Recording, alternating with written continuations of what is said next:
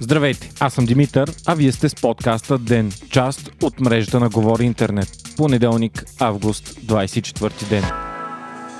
Ден е подкаст от мрежата на Говори Интернет и става по-добър благодарение на подкрепата на слушателите си. На вас. За да станете дарител на Ден, елате на patreon.com, Говори Интернет и срещу $5 на месец ще станете денник. Истински герой.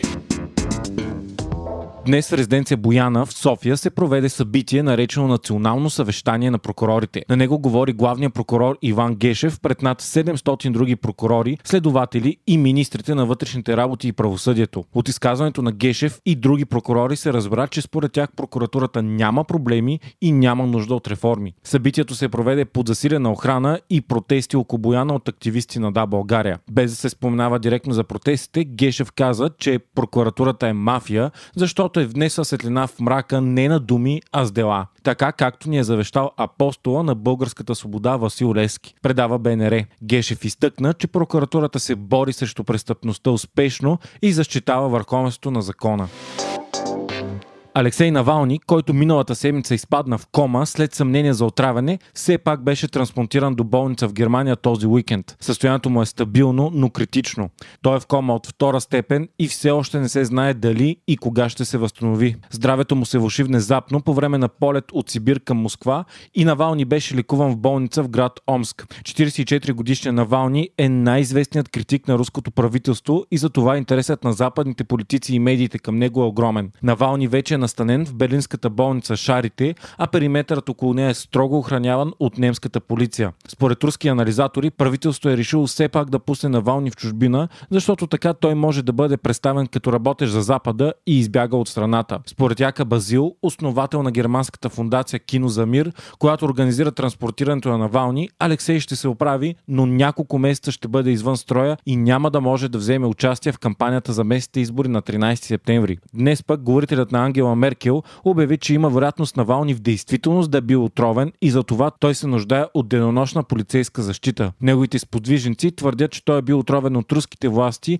но лекарите в Омск не откриха следи от отрова и твърдят, че състоянието му се дължи на метаболитно заболяване.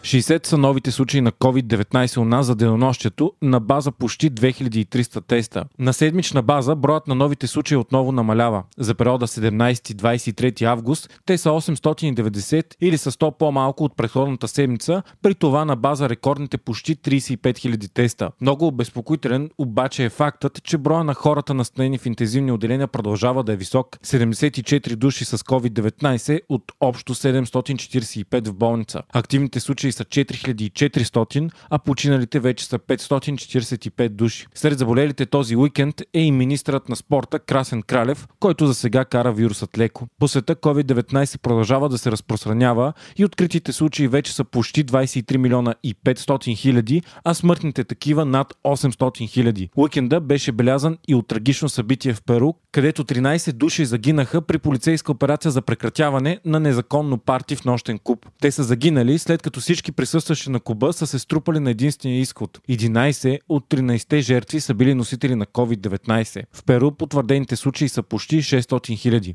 Рекорден ден отбеляза и Франция, където са идентифицирани 5000 нови случая за денонощието. Невиждано висок брой от края на карантината страната до сега. Най-често новите случаи във Франция са на млади хора между 20 и 40 години, които са излезли да се забавляват. Във Великобритания пък днес Борис Джонсън призова родителите да започнат да връщат децата си на училище още от другата седмица, тъй като в противен случай шансовете им за развитие могат да бъдат помрачени. Възстановяването на учебната дейност се смята за изключително важно за Великобритания, за да могат родителите да се върнат на работа и да се активизира икономиката.